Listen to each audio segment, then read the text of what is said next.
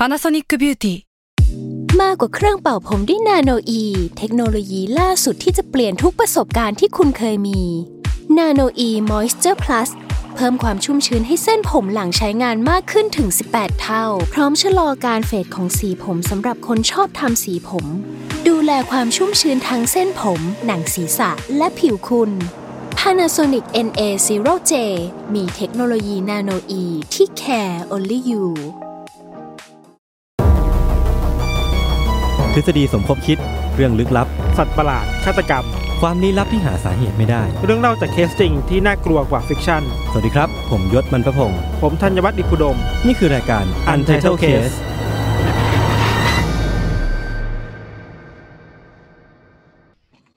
สวัสดีครับ สวัสดีครับ ยินดีต้อนรับเข้าสู่รายการ Untitled Case อีกเช่นเคยครับ แต่ว่าวันนี้เรามาในรูปแบบพิเศษก็คือเราจะทำไลฟ์กัน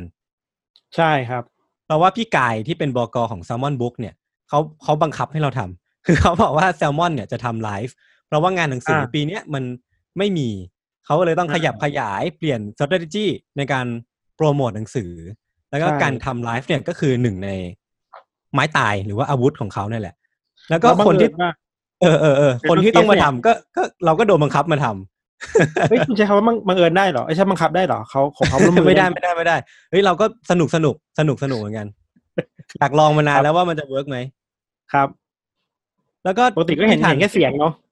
พี่ธันลองบอกลองบอกคุณผู้ฟังว่ารายการ u n t i t l e Case มันคือรายการอะไรดีไหมพี่เผื่อใครอันไม่เทเคอยร์เคฟังสสำหรับคนที่ไม่เคยรู้จักเนาะมันก็เป็นรายการที่พูดถึงเรื่องคดีฆาตกรรม เรื่องลึกลับสัตว์ประหลาด นี่จะเป็นสโลแกนแล้วเนี่ย ทฤษฎีสมคบคิดแล้วก็เรื่องราวที่มันยังหาคำตอบไม่ได้เนาะแต่ไม่ใช่เรื่องผีใช่ถูกปะใช่เออ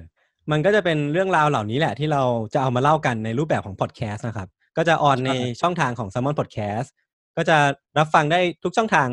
ตั้งแต่ Apple Podcast Spotify หรือว่า SoundCloud หรือว่า Podbean อันนี้ก็ได้หมดเลย ก็อืมลองฟังใครที่ยังไม่เคยฟังก็ลองเริ่มฟังจากไลฟ์นี้ก่อนก็ได้ แล้วถ้าถ้าสมมติว่าใครสนใจก็ลอง กดลิงก์ที่เราจะน่าจะแนบไปในแคปชั่นเนาะก็ลองไปฟังครับต่อกันได้นะครับ แล้วแล้วเราก็มาทำอะไรตรงนี้วะอะไรนะพี่ แล้วเรามาทำอะไรกันตรงตรงนี้วะยศพี่ถามได้ถูกโจทย์สัสๆคือสาเหตุที่เรามาอยู่กันตรงนี้ไงพี่ เพราะว่าจริง ๆ แล้วอะ Untitled Case เนี่ย จะมีแผนออกหนังสือด้วยเหมือนกัน แต่ว่าเราเขียนช้าก็เลยไม่ได้ออก เพราะว่า เพราะว่า เพราะว่าพี่อะเขียนช้า อย่าให้ผมพูดได้ปะคือได้ให้ผมยอมรับตรงๆอะคือผมอะเขียนทัน deadline แต่พี่ธัญเนี่ยเขียนไม่ทันครับเราก็เลยไม่ได้ได้ออกมาตรงนี้เราก็เลยแบบไม่ได้ขายหนังสือตัวเองตรงนี้แล้วก็นั่นแหแต่ละว่าเพราะนั่นแหละเราเราอะมีความตั้งใจจะออกหนังสือแซลมอนก็เลยเห็นว่า เออไหนๆก็ไหนๆแล้วเราก็เลยมาลองลองมาทำไลฟ์ด้วยกันเลยดีไหม เพราะฉะนั้นวันนี้ครับ ปกติแล้วทีมทีมของ Untitled Case อะก็จะมีการที่ผมแล้วก็พี่ทันเตรียมเรื่องกันมาคนละหนึ่งเรื่อง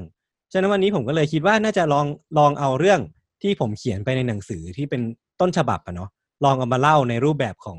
พอดแคสต์ดู เพื่อเป็นการอืมดึงให้คนสนใจแล้วกันเนาะขายของไม่ในตัวด้วยอะไรนะพี่ขายของไม่ในตัวด้วยถูกป่ะเออใช่ใช่ใช่อุ้ยเสียงมันแต่ยังดีลมาเมื่อไหร่ไม่รู้ เออ ใช่ คือเรื่องเนี้ยที่ผมเตรียมมาครับ มันเป็นเรื่องของครอบครัวของคุณคริสเตียนแอชมอร์คือครอบครัวเนี้ย เป็นครอบครัวเล็ก ๆ ที่อาศัยอยู่ในนิวยอร์กประกอบไปด้วยครับคุณคริสเตียนแล้วก็ภรรยา ทั้งสองคนนะครับ มีลูกด้วยกันสามคน เป็นผู้หญิงสองคนแล้วก็ลูกชายหนึ่งคน โดยลูกชายเนี่ยเป็นคนสุดท้องเลย อายุประมาณสิบหกปีเท่านั้นเอง แล้วก็นอกจากนั้นก็จะมีคุณแม่ของคุณคุณคริสเตียนเนี่ยที่อาศัยอยู่ด้วยกันด้วย คือครอบครัวเนี้ยครับค่อนข้างที่จะเป็นครอบครัวที่มีฐานะ ก็มีอันจะกิน แล้วก็ด้วยความที่มีฐานะนี่แหละ ก็เลยเป็นครอบครัวที่ได้รับ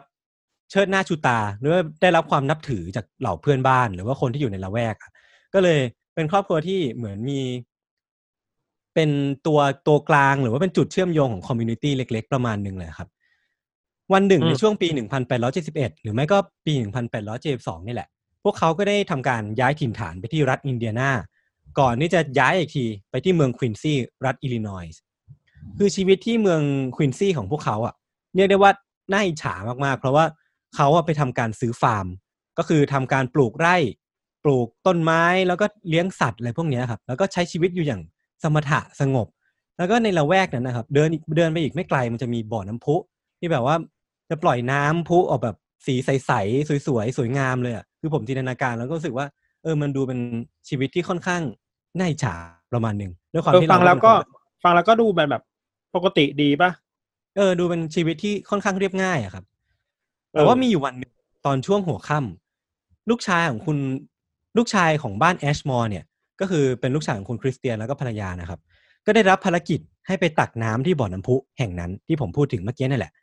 เขาก็ออกเดินทางไป พร้อมกับหิ้วถังไปหนึ่งใบ แต่ว่าเวลาผ่านไปชั่วโมงก็แล้วสองชั่วโมงก็แล้ว หรือว่าหลายชั่วโมงผ่านไปก็แล้วเขาก็ไม่กลับมาสักทีไว้ยพี่อืมทั้งนั้นที่ระยะทางระหว่างบ้านกับบ่อน้ำพุนั่นน่ะ มันก็ไม่ได้ไกลกันเนาะ มันก็ไม่ควรจะใช้เวลานานขนาดเนี้ยแล้วก็โดยปกติแล้วอะลูกชายก็ออกไปตักน้ำเป็นเรื่องปกติอยู่แล้ว แต่ว่าวันนี้อยู่ดีเขาก็หายตัวไป ไม่กลับมาสักที ครอบครัวแอชมอร์ก็เลยเริ่มที่จะเป็นกังวลครับ คุณคริสเตียนผู้เป็นพ่อเนี่ย ด้วยความเป็นห่วงก็เลยเปิดประตูหน้าบ้านออกไป ตะโกนเรียกเสียงดังเลยนะ เรียกลูกชายเสียงดังมาก แต่ก็ไม่มีเสียงตอบรับกลับมา ก็เลยตัดสินใจหยิบตะเกียงไฟตะเกียงพายุออกมา แล้วก็ ไปชักชวนให้ลูกสาวคนโตเนี่ย ออกไปตามหาน้องชายด้วยกัน แปลว่า แปลว่าก็หายไปตอนกลางคืนอะไรอย่างนี้เหรอ ใช่พี่เป็นตอนกลางป่ะคืน ใช่เพราะว่าจริง ๆ แล้วตอนเขาออกไปอะอาจจะเป็นตอนเย็นๆแต่ว่าเขาหายไปนานมากอะ จนเวลามันร่วงเข้าไปตอนกลางคืนแล้วอะคงแบบว่าเอ้ยปกติคนกลับมาก่อนหน้านี้แล้วก็แบบหายไปเออใช่ มันเลยต้มัองนออกช้าตามหาผิดปกติออก็เลยตัดสินใจว่า เออ น่าจะต้องออกไปตามหาแล้วแหละ ก็ระหว่างที่เดินนะครับ จู่ๆหิมะก็ตกลงมาเนาะคือเขาอะตัดสินใจว่าจะเดินไปตามทางที่จะมุ่งหน้าไปยังบ่อน้ำพุแห่งนั้นแหละ เพราะว่าลูกชายอะได้รับ objective หรือว่าได้รับมอบหมายให้ไปตักน้ำที่บ่อน้ำพุนั้น เพราะฉะนั้นรูทที่เขาเดินออกไปอะมันก็คงไม่ได้ไปทางอื่น นอกจากทางบ่อน้ำพุนี่แหละ ทั้งคุณคริสเตียนแล้วก็ลูกสาวคนโตเนี่ยก็พากันเดินออกไป ทางทางรูทนั้นน่ะแล้วก็ระหว่างที่เดินน่ะจู่ๆหิมะมันก็ค่อย ๆ ตกลงมา แต่ว่าจากคำบอกเล่าของคุณคริสคุณคริสเตียนนะครับเขาบอกว่าหิมะที่ตกลงมานั้นน่ะ มันไม่ได้ทำให้รอยเท้าของลูกชายถูกกลบลงนะเขาบอกว่าหิมะที่ตกลงมา มันทำให้รอยเท้ามันชัดขึ้นไว้พี่ ด้วยอะไรก็ไม่รู้อะผมคิดว่า ด้วยความที่รอยบุ๋มลงไปบนพื้นอะ มันเป็นเด็บอะพอหิมะมันตกลงไป สีขาวของมันมันอาจจะทำให้รอยนั้นมันชัดขึ้นหรือเปล่า อันนี้ผมก็ไม่แน่ใจในสาเหตุเหมือนกันแต่แทนที่มันควรจะ พอทับทับทับลงไปปุ๊บเนี่ยรอยทางก็จะหายไปว่ะใช่แต่คำบอกเล่าของคุณคริสเตียนก็บอกว่ามันชัดขึ้นมันค่อยๆชัดขึ้นเรื่อยๆอะทำแปลให้ว่าชัดเขาขึ้นแล้วแล้วกัก็นเออทำให้เขาแล้วก็ลูกสาวอะ สามารถเดินตามรอยเท้าของลูกชายไปได้เรื่อยๆ โดยที่ไม่ได้ไม่ได้มีการมองไม่เห็นรอยเท้าแต่อย่างใด แต่ว่าพอเดินไปถึงครึ่งทางก่อนที่จะถึงบ่อน้ำพุนั่นนะครับ ลูกสาวอะก็สังเกตว่าอยู่ดีๆ คุณคริสเตียนอะ ก็หยุดชะงักลง จู่ๆก็หยุดนิ่งลง แล้วก็ค่อยๆ ชูตะเกียงขึ้นสูงเข้าไป สูงขึ้นเรื่อยๆ แล้วก็ทำท่าจ้องเข้าไปในความมืด เหมือนกำลังมองหาอะไรบางอย่างอยู่ ลูกสาวอะ เห็นดังนั้นก็เลยถามว่าเกิดอะไรขึ้น แล้วก็หลังจากที่ถามไปอะครับ ลูกสาวก็เหมือนลองจ้องมองเข้าไปตามที่สายตาของคริสเตียนมองไปปรากฏว่าพอเขามองตามไปปุ๊บก็รู้ทันทีเลยว่า คุณพ่อหยุดเพราะอะไร เพราะว่าเบื้องหน้าครับ เบื้องหน้าของทั้งคู่อะมันเป็นพื้นหิมะโล่งๆ สีขาวที่มันปกคลุมพื้นที่เต็มไปหมด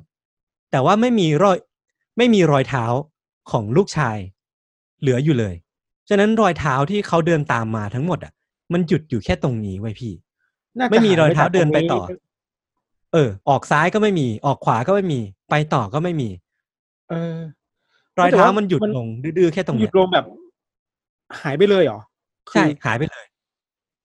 ปกติแล้วถ้าถ้าคนจะเดินไปทางทางไหนต่อ มันก็ต้องเห็นอะไรบ้างบ้างใช่ถูกปะใช่ใช่คืออยู่ดีก็อ่ารรอยเท้ามันก็หยุดลงดื้อๆก็ทั้งสองก็แบบงุนงงไว้ยพี่ว่าแบบเฮ้ยทำไมมันมันเป็นอย่างนี้ได้ไงวะก็เดินตามมาถูกรอยไม่ใช่เหรอทำไมอยู่ดีรองเท้ามันหายไป หลังจากที่ทั้งคู่ยืนตั้งสติกันอยู่พักหนึ่ง ก็เลยเหมือนเรียกสติกลับมาได้ ก็เลยพากันเดินต่อไป จนถึงน้ำพุที่เป็นจุดมุ่งหมายของของการเดินทางครั้งเนี้ย แล้วก็หวังว่าจะไปเจอร่องรอยอะไรบางอย่างที่น้ำพุ จะไปเจอถังของลูกชายที่หยิบไปด้วย หรือว่าจะไปเจอรอยเท้าที่อยู่บ่อน้ำพุปรากฏว่าพอเดินไปถึงอะ ก็ไม่เจออะไรเลย ไม่มีร่องรอยใด ๆเลย อืมน้ำพุนั้นนี่ที่ที่เขาควรจะมาตั้งแต่ใช่แรก ใช่ไหมคือพอไปถึงก็ไม่เจอร่องรอยใดๆแม้แต่นิดเลย เออเอ้ยน่าสงสัยอยากรู้เหมือนกัน เออหลังจากนั้นนะครับ ทั้งอะไรนะพี่แล้วไงต่อแล้วไงต่อ เออเออหลังจากนั้นน่ะ ทั้งสองก็เลยคิดว่าอยู่นี่ต่อไปอะมันก็ดูไม่ได้การอะ หลักฐานมันก็ดูไม่ได้จะเพิ่มขึ้นอะ แล้วก็หิมะมันก็ยังคงตกอยู่เรื่อยๆเนาะพี่เขาก็เลยตัดสินใจที่จะเดินกลับบ้านไปพัก แล้วก็หวังว่าวันรุ่งขึ้นอะ พอแดดออกอะ ทุกอย่างมันจะคลี่คลายขึ้น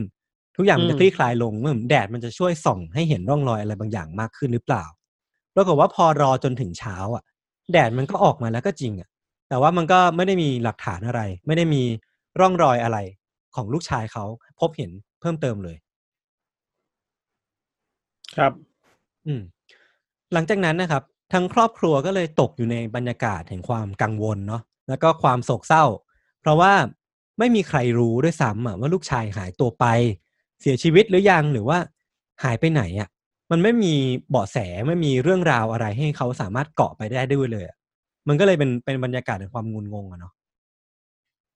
ก็โดยเฉพาะของคุณแม่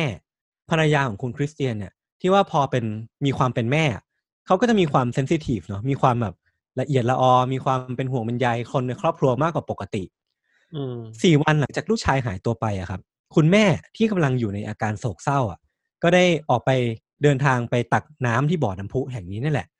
แต่ว่าเมื่อเธออะเดินผ่านบริเวณที่คาดว่าลูกชายอะหายตัวไปอะเธอก็กลับได้ยินเสียงเสียงประหลาด ขึ้นมาจากในป่า เป็นเสียงของลูกชายที่กำลังร้องเรียกหาเธออยู่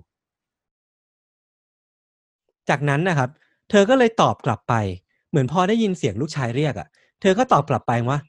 เธอก็ตอบกลับไปว่า เอ้ย นี่แม่เอง อยู่ไหนเนี่ยลูก แล้วก็เดินออกเดินไปตามทิศทางหรือว่าต้นตอของเสียงนั้นน่ะ แต่ว่าอืมจากคำให้การของคุณภรรยาของคุณคริสเตียนเนี่ย บอกว่าเสียงอะต้นตอของเสียงอะ มันเปลี่ยนทิศทางไปเรื่อยๆไว้พี่ ตอนแรกมันอยู่ทางขวา อยู่ในป่าด้านขวา พอเธอเดินออกไป ออกเดินไปทางด้านขวา เสียงนั้นมันกลับย้ายไปอยู่ทางด้านซ้าย พอเธอเดินไปทางด้านซ้าย มันกลับย้ายทิศทางมาอยู่ด้านอื่นทำให้เธอต้องเดินสเปสปะ ปนเป มั่วไปเรื่อยอะ จนหมดแรงลงอะ แล้วก็ต้องตัดสินใจว่าจะต้องกลับบ้านไปพักแล้วเพราะว่า เดินเท่าไหร่ก็หาต้นตอของเสียงนั้นไม่เจอสักที เสียงมันแปลกมากนะคือมันมันไม่มีทิศทางที่ชัดเจนถูกป่ะไม่สามารถใช่มันหามันเปลี่ยนไปที่เรื่อยถูกต้องได้ว่าใช่จะมาจากไหน ใช่ใช่เสียงมันเป็นยังไงนะแบบ คือจับใจความไม่ภายหได้ลังนะครับ ภายหลังอะครอบครัวก็สงสัยเหมือนพี่ทันเลย เพราะว่าภรรยาอืมเนี่ยก็กลับมาเล่ามาเล่าให้คุณคริสเตียนฟังแล้วก็ลูกอีกสองคนฟังเนาะว่าเสียงที่เธอได้ยินมันคือเสียงอะไร หรือว่าพูดว่าอะไร เธอก็ตอบไม่ได้เว้ยตอบได้แค่เพียงว่ามันเป็นเสียงของลูกชายแน่นอนอะ แต่ว่าตอบไม่ได้ว่าพูดอะไรด้วยความที่เป็นแม่น่าจะพอรู้เสียงอืมอยู่บ้างอืมว่าใช่คนคุ้นเคยในครอบครัวจะเป็นเสียงแบบไหน ใช่ใช่คือเป็นเดือนๆน่ะพี่ที่ทำให้การการได้ยินเสียงเนี้ยของเธออะทำให้คนทำให้คนในครอบครัวคิดว่าเธอมีอาการหลอน จากความโศกเศร้าหรือว่าจากความกังวลหรือว่าอะไรก็ก็ตามอะทำให้เธอเออก็เป็นไปได้ยินได้เสียงแปลกๆเสียงประหลาดอย่างเงี้ยโอ้ก็เป็นไปได้แล้วก็นะอีกสาเหตุหนึ่งที่ทำให้คนในครอบครัวคิดอย่างเงี้ย เพราะว่ามันไม่มีใครอื่นเลยในครอบครัวที่ได้ยินเสียงเนี้ยนอกจากเธอ หลายแต่หลายคนที่ออกเดินทางไปตักน้ำที่บ่อน้ำพุก็ไม่เคยมีใครได้ยินเสียงนี้เลย มีแต่คุณแม่เนี่ย คนเดียวที่ได้ยินแค่เสียงของลูกชายอ๋ออืม แล้วแล้วไงต่อคือ แม่แม่ก็ยังเอาตัวเองออกจากเออเสียงนั้นไม่ได้ถูกป่ะก็ยังใช่อยู่กับเสียงนี้ต่อไป จากคำบอกเล่าอะครับเดียวเป็นเป็นเดือนเดือนๆที่ว่าต่อให้คุณแม่นอนอยู่ที่บ้านอะ เสียงเหล่าเนี้ยมันก็จะยังคงเข้ามาในหูของเธออยู่ มันจะเป็นเสียงที่เสียงโหวยหวนออกมาจากป่า แต่ว่าเธอกลับได้ยินทั้งทั้งๆที่อยู่ในบ้านนะเนาะเออ มันก็เลยเป็นเสียงที่ดูค่อนข้างเศร้าประมาณหนึ่งเป็นเสียงที่มีแต่คุณแม่เท่านั้นแหละที่ได้ยิน มันก็เป็นไปได้อย่างที่ยศบอกว่าอาจจะเป็นอาการทางจิตใจป่ะใช่ตอบอืมช้ำภาวะจิตใจที่แบบ ได้รับความสูญเสียมาอะไรเงี้ยอืม แต่ว่าอยู่มาวันหนึ่งครับจู่ๆคนในบ้านทุกคนน่ะ นอกจากคุณแม่ก็เริ่มที่จะได้ยินเสียงเนี้ยแล้วแล้วก็ทุกคนน่ะ ยืนยันว่าได้ยินเสียงนี้เหมือนกัน แล้วก็ยืนยันอีกเสียงหนึ่งว่าเป็นเสียงของลูกชายที่หายตัวไปแน่นอน คือได้ยินแบบเดียวกันเลยเหรอ เออ พอแบบผ่านไปสักแบบพักใจหนึ่งความอะไม่ได้อะไรอย่างเงี้ยป่ะไม่ใช่แค่คุณแม่แหละ คนในครอบครัวทุกคนน่ะ เริ่มที่จะได้ยินเสียงนี้เหมือนกันหมดอะทั้งนั้นที่ทุกคนอยู่ในบ้านน่ะ แต่ว่ามันจะเป็นเสียงที่ออกมาจากป่า โหยหวนออกมาจากป่า เข้ามาถึงหูของทุกคนในครอบครัว ไม่ใช่แค่คุณแม่แค่คนเดียวแหละตอนเนี้ยอืม แต่ก็ยังไม่มีใครบอกได้นะว่าเสียงเหล่านี้มันพูดคำว่าอะไร แต่ว่าสิ่งหนึ่งที่สิ่งเดียวที่ยืนยันได้อะคือเป็นเสียงของลูกชายที่หายตัวไป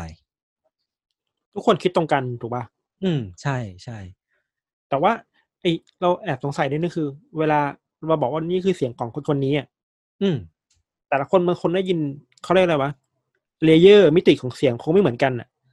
เออ ผมก็ว่าก็มีงั้นนะน่าจะมีน่าจะได้ยินเสียงที่ไม่เหมือนกันเท่าไหร่แต่ถ้ามีคอมมอนเซนอะไรบางอย่างที่พอจับได้ เราคิดว่านี่คือเสียงก็ขอเป็งนคนใช่นี้ ใช่ ใช่ คือเรื่องราวมันก็จะเป็นประมาณนี้แหละพี่ เพราะว่าเมื่อเวเมื่อเมื่อเวลามันผ่านไปเรื่อยๆอะครับ เสียงมันก็ค่อยๆที่จะเบาลง เบาลงเรื่อยๆ จน ไม่มีใครในครอบครัวที่ได้ยินเสียงนี้อีกเลย แต่ว่าพอเสียงมันเบาลง เรื่องราวมันก็ค่อยๆที่จะทุเลาลง แล้วก็การพบเห็น หรือว่าความคืบหน้าของการหายตัวไปของลูกชายก็ไม่ได้มีการรับรู้เพิ่มเติม ก็คือการหายตัวไปครั้งเนี้ยก็ยังคงเป็นปริศนาต่อไป แปลว่าเรื่อยๆก็หาไม่เจอ ใช่หาไม่เจอหายหายหายไปเลยจากวันนั้นก็ไม่มีใครเจอเจอเลยมีแค่คิดว่าเป็นเสียงก็พอแค่นั้นปะ ใช่ แค่นั้น ใช่ หายไปเลยเออ แล้ว แล้วไงอะแล้วมันพอจะมีทฤษฎี หรือมีคนวิเคราะห์อะไรปะอะไรปะเดี๋ยวผมขอเล่าต่อกันแล้วกันเนาะ คืออันเนี้ยเป็นเรื่องราวของครอบครัวแอชมอร์ที่เออต้องสูญเสียลูกชายไปอย่างไม่ทราบสา เหตุนะครับ ก็คือเป็นความสูญเสียที่ไม่ได้เกิดจากความยินยอม หรือว่าแม้แต่การรับรู้ด้วยซ้ำอะ แล้วก็สาเหตุที่ผมหยิบเรื่องเนี้ยมาไลฟ์ในครั้งเนี้ยที่เราจะพูดถึงเรื่องราวของวงการนักเขียนอะที่อยู่ใน topic หรือว่าใน headline ของไลฟ์ครั้งเนี้ยเพราะว่าเรื่องที่ผมเล่าไปเมื่อกี้เนี้ยมันเป็นเรื่องสั้นที่ถูกเขียนขึ้นมาโดยนักเขียนคนหนึ่ง หรือว่าถ้าให้พูดง่ายๆ คือเป็นเรื่องแต่งนี่แหละอ้าวคุณ คือตอนนี้คนอาจจะมีคนกด angry ไปแล้วก็ได้ คือต้องบอกก่อนว่าคอนเซปต์ของรายการ i d e a l Case อะ มันคือเราจะพูดทุก ๆ ตอนนะว่ามันเป็นเรื่องจริงที่น่ากลัวกว่า fiction แต่ว่าสาเหตุที่ผมเอาเรื่องนี้มาเล่าอะ มันไม่ใช่ว่าผมขายวิญญาณนะ ไม่ใช่ว่าผมจะเลิกเล่าเรื่องจริง แล้วก็ไม่ได้จะล้มเลิกคอนเซปต์รายการ แต่ว่าอยากให้ทุกคนฟังไปก่อน ผมมีสาเหตุของผมที่ผม ผมมีความตั้งใจของผม ที่ว่าผมหยิบเรื่องนี้มาผมมันมีสาเหตุเบื้องหลังแน่นอน ฟังไปก่อนนะฟังไปก่อนคือนักเขียนที่ผมบอกว่าเป็นคนเขียนเรื่องสั้นเนี้ยครับ ชื่อว่าแอมโบรสเบียสเนาะคือเขาอะเป็นอดีตทหารที่กลายมาเป็นนักข่าว แล้วก็กลายมาเป็นนักประพันธ์ชื่อดังก้องโลกเลยแหละ โดยเรื่องสั้นที่ผมเล่าไปเมื่อกี้เป็นเรื่องสั้นที่ชื่อว่า Charles Ashmore Trail ถูกตีพิมพ์ในหนังสือรวมเรื่องสั้นชื่อ Kansas Things Be ตีพิมพ์เมื่อประมาณปี 1893 ก็คือหลายร้อยปีมาแล้วนั่นแหละ คือจากตัวอย่างที่ผมเล่าไปอะ แล้วก็ผลงานที่โดดเด่นของคุณแอมโบรสเนี่ย จะเห็นได้ว่า ความถนัดของคุณแอมโบรสเนี่ยหรือว่าความความเก่งของเขาอะคือเขาจะเก่งในเรื่องของการเขียนเรื่องเหนือธรรมชาติ คือเขาชอบที่จะเขียนเรื่องเรื่องราวของความตาย ความลึกลับ ความลี้ลับ ความหายตัวไปของใครบางคนอะ แล้วก็ก็มักจะแสดสอดแทรกเรื่องราวของความตายเข้าไปเสมอในเรื่องราวที่เขาเขียน มันก็เลยเป็นเป็น กิมมิกอย่างหนึ่งที่ผมตัดสินใจเลือกเรื่องราวของเขามาเขียนมาเล่าในวันนี้ครับ คือจุดคือเด่นประมาณว่าของไลฟ์นักเขียนที่อะไรชอบนะพูดพี่คนคนหายไปหรือว่า เป็นนักเขียนที่ชอบพูดถึงเรื่อง การหายไปการหายตัวไปแบบลึกใช่ลับไปอะไรใช่ใช่คือเขาจะมีชอบเขียนเรื่องราวการตาย การฆาตกรรม หรือว่าการหายตัวไปของตัวละคร ในแบบที่ว่าค่อนข้างจะเหนือจริง เหนือธรรมชาติ แต่ว่าลีลาหรือว่าลายเซ็นของคุณแอมโบรสเนี่ย คือเขามักจะใช้ลีลาภาษาในการเขียนที่ ค่อนข้างจะเป็นเชิงการเล่าข่าว เพราะว่าอย่างที่ได้บอกไปคือเขาเคยเป็นนักข่าวมาก่อน เวลาเขาขยับขยายมาเขียน นิยายเนี่ยเขาก็เลยติดภาษา หรือว่าติดการเรียบเรียงเรื่องราวเหมือนนักข่าวกำลังเล่าข่าวข่าวหนึ่งอยู่มันทำให้คนที่อ่านเรื่องราวของเขาอะหรือว่าอ่าน fiction ของเขาอะสับสนว่านี่กูกำลังอ่านเรื่องจริงอยู่ หรือว่าอ่านเรื่องแต่งอยู่กันวะเนี่ยเออนั่นมันก็มันก็เลยกลายเป็นจุดเด่นของคุณแอมโบรสอะที่ทำให้เขามีแฟนๆเรื่องเรื่องลี้ลับอยู่ทั่วโลก นอกจากนั้นนะครับ ชีวิตของคุณแอมโบรสเองอะ ก็ลึกลับไม่แพ้กันกับเรื่องที่เขาเขียนเลยไหมพี่ อย่างที่ได้บอกไปครับ อย่างที่ก่อนที่เขาจะมาเป็นนักเขียนอะ เขาเคยเป็นทหารมาก่อน แล้วก็ดูเหมือนว่าเขาชอบที่จะเป็นทหารด้วย เพราะว่าตอนเป็นทหารนะครับเขาออกเขาไปออกรบหลายต่อหลายครั้งเลย แล้วก็ได้รับบาดเจ็บสาหัสกลับมา ก็คือเกือบตายหลายรอบอะ่ะ แต่ว่าก็ยังเลือกที่จะกลับไปสู้รบในสมรภูมิอยู่ นั่นแปลว่า ในเบื้องลึกในจิตใจของเขาอะ่ะ หรือว่าในในแพชชั่นของเขาอะ่ะ มันมีความผูกพันอะไรบางอย่างกับสงคราม กับความรุนแรง กับเรื่องของการเมือง กับอะไรบางอย่างอะ่ะ ที่มันอยู่ในสงครามแห่งนั้นน่ะ อืมพี่ทันนึกออกไหมอาจจะเป็นวัตถุดิบในการทำหนังสือในการเขียนเขาเออด้วยใช่ใช่ที่ทำใช่ใช่ใช่พี่พี่ทันวิเคราะห์ถูกเลย คือเขาอะบอกว่าประสบการณ์ในช่วงที่เขาเป็นทหารนะครับ มันคือประสบการณ์ที่ล้ำค่า แล้วเขาก็เอาวัตถุดิบนะวันเอาประสบการณ์เหล่านั้นอะมากลายเป็นวัตถุดิบ มากลายเป็นเชื้อเพลิง ในการเขียนงานของเขา แล้วเขาก็บอกว่าประสบการณ์ครั้งเนี้ยหรือว่าประสบการณ์การเป็นทหารน่ะมันไม่มีสาไม่ไม่สามารถมีอะไรมาทดแทนได้ คือไม่ว่าเขาจะกลายเป็นนักข่าว หรือว่าเขาจะใช้ชีวิตยังไง มีความสุขยังไง เขาก็ไม่สามารถเอาประสบการณ์ตรงนั้นน่ะ ออกมาเป็นแรงบันดาลใจในการเขียนงานได้เหมือนประสบการณ์ในการเป็นอาหารของเขาเลย เพราะว่าทหารมันต้องทำอะไรหลายอย่างนะมันต้องเจออะไรหลายอย่างด้วยแล้วว่าอืมอืมความรุนแรงมันคือความตื่นเต้นป่ะพี่ความมันคือตื่นเต้นการหลั่งของอะดรีนาลีนอะไรบางอย่างหรือเปล่าเออมันทำให้อาจจะไปทริกเกอร์เรื่องราวบางเรื่องก็ได้ เออ นั่นทำให้เช่นเวลาพอเขาเลิกเลิกจากการเป็นอาหารมากลายเป็นนักเขียนน่ะ จิตวิญญาณของเขาก็ยังคงมีส่วนหนึ่งที่ผูกพันกับการเป็นอาหารอยู่เสมอทำให้ในปี 1913อะครับ คุณแอมโบรสในวัย 70 ปีอะ ตัดสินใจที่จะออกเดินทาง เลิกเขียนงานไปช่วงหนึ่งเลย ตัดสินใจที่จะออกเดินทาง ย้อนรอยไปยังสถานที่ในความทรงจำแห่งสงครามของเขา ด้วยสาเหตุที่ว่าเชื้อเพลิงหรือว่าวัตถุดิบในการเขียนงานของเขาอะ มันร่อยหล่อลง มันเริ่มที่จะหมดลง เขาก็เลยตัดสินใจที่ว่าเอ้ยต้องเริ่มออกเดินทางแล้วต้องเริ่มเอาตัวเองกลับไปอยู่ใน environment หรือว่ากลับไปอยู่ในความรู้สึกเดิมๆที่เขาเคยเป็นอาหาร เพื่อที่จะเออเอาไอ้ความรู้สึกนั้นน่ะ กลับมาใช้ในการเขียนต่อไป มันก็ไม่เซนนะคือ เออ นักเขียนบางคนเวลาไอเดียหมดอะ ก็ชอบเลือกวิธีการในการออกเดินทางอะ เออ ใช่ก็ใช่พาพาตัวเองมาอยู่ที่อื่นที่ตัวเองไม่เคยอยู่เพื่อ ไปเจอไอเดียใหม่ๆ ไปเจออมประสบการณ์ใหม่ๆ เพื่อมาเขียนต่ออะไรอย่างเงี้ยเราคิดว่าคนนี้ก็เหมือนกันใช่ใช่ใช่น่าจะประมาณนั้นพี่ ก็คือคุณแอมโบรสนะครับ เริ่มต้นจากการไปเยือนสนามรบเก่าๆของสหรัฐอเมริกาก่อน ในช่วงเดือนตุลาคมในปี 1913 เนาะแล้วก็จากนั้นนะครับในช่วงต้นเดือนธันวาคมของปีเดียวกันน่ะเขาก็ได้ส่งจดหมายกลับมาหาครอบครัวจากรัฐเท็กซัส เนื้อความข้างในครับบอกบอกว่าเขากำลังจะข้ามฝั่งไปยังประเทศเม็กซิโก ก่อนที่จะเดินทางต่อไปเรื่อยๆ ไปยังสมรภูมิที่เขาเคยผ่านมาในชีวิต จนวันจนในวันที่ 26 ธันวาคมแอมโบรสเนี่ยก็ได้ส่งโปสการ์ดกลับมาจาก รัฐชิวาวาประเทศเม็กซิโกมีเขาเล่ามีชื่อว่านี้เหรอมีมีมี ผมไป search มาแล้ว อ่านว่าชิวาวาจริงๆด้วย คือในในโปสการ์ดใบนั้นนะครับ เขาบอกว่าเขากำลังเดินทางไปไปยังเมืองโอจินากาคือคาดว่าเมืองโอจินากาเนี่ย เคยเป็นสมรภูมิที่เขาเคยผ่านมาก่อน แล้วเขาก็ต้องการที่จะย้อนกลับไปยังความรู้สึกเดิมๆที่เขาเคยไปสู้รบในสมรภูมิแห่งนั้น คือแต่ปรากฏว่า โปสการ์ดใบนั้นนะครับ ที่ครอบครัวได้รับจากรัฐเม็กซิโก จากประเทศเม็กซิโก กลับเป็นสิ่งสุดท้ายที่ครอบครัวของคุณแอมโบรสได้รับ หรือว่าเป็นสิ่งสุดท้ายที่ทั้งโลกเนี้ยได้รับการติดต่อมาจากคุณแอมโบรส เพราะว่าหลังจากที่โปสการ์ดใบเนี้ยมันส่งมาถึงครอบครัว ก็ไม่มีใครได้ยินข่าวคราว หรือว่าไม่มีใครพบเห็นคุณแอมโบรสอีกเลย แปลว่าหายตัวไป หายตัวไปอย่างลึกลับ ไม่มีใครรู้ว่าเขาเสียชีวิตหรือยัง หรือว่าหายตัวไปไหน เหมือนเขาก็แค่หายตัวไปเฉยๆอะจากโลกนี้เลยอะเออ ไม่มีใครในโลกนี้ที่ได้พบเห็นข่าวคราวเขาอีกเลย เหมือนเรื่องในนิยายที่เขาเขียนเอง ใช่ เออ ใช่ใช่ใช่ใช่ยังไงครับอยากรู้เลย คือทฤษฎีที่ดูเป็นไปได้มากที่สุดในการหายตัวไปของคุณแอมโบรสเนี่ย มันก็คงจะหนีไม่พ้น เรื่องราวของการตายในสงครามนะ เพราะว่าจากคำบอกเล่าอะครับ ของทหารเม็กซิกันคนหนึ่ง ที่มันจะมีอยู่คนคนหนึ่งเป็นเพื่อนของคุณแอมโบรสเนี่ยที่สงสัยในการหายตัวไปของของเพื่อนเขาอะ่ะก็เลยออกออกไปตามหาเบาะแสหรือว่าไปถามข่าวคราวตามรอยของคุณแอมโบรสอะก็คือเพื่อนคนนี้เดินทางไปยังเม็กซิโก เพื่อไปสัมภาษณ์ทหารเม็กซิโกคนหนึ่ง ที่ได้บอกว่าแอมโบรสเนี่ย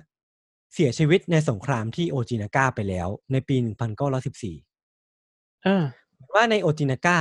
สมรภูมิหรือว่าสงครามอะมันยังคงดำเนินต่อเนื่อง แล้วก็ตอนที่แอมโบรสอะไปทำการเยี่ยมสมรภูมิแห่งเนี้ยเขาก็ได้เหมือนเกิดอุบัติเหตุ พลาดเสียชีวิตในสงครามแห่งนี้ไป อืมอืมอืมแปลว่าก็กลับไปอยู่ในสงคราม ถูกปะใช่แล้วก็ใช่เสียชีวิตจากอะไรก็ไม่รู้ อาจจะเพราะว่าใช่ใช่คู่ต่อสู้ศัตรูหรือว่าอะไรอย่างอื่นอืมแต่มันก็อ่ายัยังมีอีกข่าวลือหนึ่งครับ ที่บอกว่าคุณแอมโบรสเนี่ย โดนสังหารโดยสาเหตุทางการเมือง โดยหัวหน้านักปฏิวัติเม็กซิกัน ตรงเนี้ยมันมาแค่นี้เลย ไม่รู้ว่าอันนี้ซับซ้อนอันนี้ซับซ้อน เออ ไม่รู้เลยว่ามูลเหตุที่ว่าทำไมนักปฏิวัติคนนั้นน่ะ ต้องฆ่าคุณแอมโบรสด้วย หรือว่าสาเหตุหรือว่าวิธีการฆ่าคืออะไร ก็ไม่มีใครรู้ครับ หรือคุณแอมโบรสเองเองก็เป็น คนที่มีส่วนเกี่ยวข้องกับเรื่องการเมืองในท้องถิ่นอะไรอย่างนี้ป่ะเออคืออาจจะเป็นไป nation ได้อันนี้ก็ไม่มีใครรู้ นี่มั่วๆเอานะแบบขัดผลประโยชน์กัน เออทำให้ต้องไปตามฆ่ากันที่นั่น อืมอืมอันนี้แบบออกทะเลมากเลยอะโอเคครับ อีกข่าว มันมีอีกข่าวลือหนึ่งครับ ที่บอกว่าคุณแอมโบรสเนี่ย ออกเดินทางไปกับไกด์คนหนึ่ง ซึ่งไอ้ไกด์คนนี้นั่นแหละที่เป็นคนหักหลัง แล้วก็ทำการฆาตกรรมคุณแอมโบรส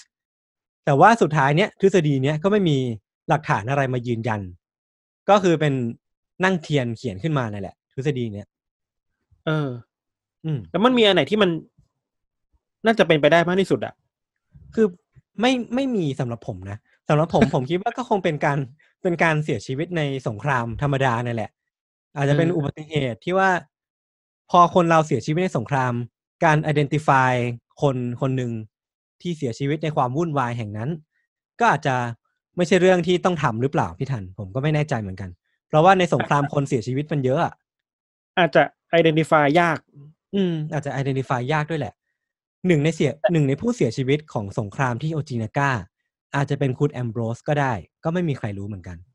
อืม แต่เรื่องนี้มันกับมันจะไปดูดูลึกลับมากขึ้น เพราะว่าเขาเป็นนักเขียนที่ใช่ชอบเล่าเรื่องคนที่หายตัวไป เออ เออ แต่ตัวเองก็กลับหายตัวไปอย่างลึกลับเช่นกัน เออ คือมันมีสิ่งหนึ่งที่น่าสนใจครับ เกี่ยวกับการหายตัวไปของคุณแอมโบรสเนี่ยแหละ เพราะว่าคุณตัวตัวคุณแอมโบรสเองอะครับเขามีความเชื่อสุดโต่งอย่างหนึ่งมาตลอด ว่าบนโลกใบเนี้ยมันมีสิ่งหนึ่งที่เรียกว่าหลุมมิติลึกลับ คือเฮ้ยอันนี้แหละครับแอมโบรสอะบอกว่าหลุมมิติลึกลับเนี้ยถ้ามีมนุษย์คนไหนที่ย่างกลายเข้าไปใกล้อะก็จะถูกหลุมมิติเนี้ยดูดเข้าไป ไปยังมิติอื่น ที่ไม่ใช่มิติที่เราอยู่กันในปัจจุบัน และคนที่อยู่ในมิติแห่งนั้นน่ะหรือว่าผู้เคราะห์ร้ายเหล่านั้นน่ะ จะยังคงมีชีวิตอยู่ต่อไปนะ แต่ว่าไม่มีใครในมิติปัจจุบันเนี่ยที่สามารถมองเห็นเขา หรือว่าสามารถเอามือไปแตะต้องเขาได้เลย คือเขาอะที่อยู่ในมิติลึกลับเนี่ยจะยังสามารถมองเห็นเราอยู่ แต่ว่าคนในมิติปัจจุบันหรือว่ามิติที่เราอยู่ในในธรรมดาเนี่ยเออจะไม่สามารถมองเห็นคนในอีกมิติหนึ่งได้ คือคือมันเป็นมิติที่ซ้อนทับกันถูกป่ะใช่เป็นเป็นตามการตามซ้อนทับกันของมิติ แต่ว่ามีก็คือมิติหนึ่งที่มองเห็นแต่อีกมิติหนึ่งมองไม่เห็น ใช่ แล้วคือสมมุติว่า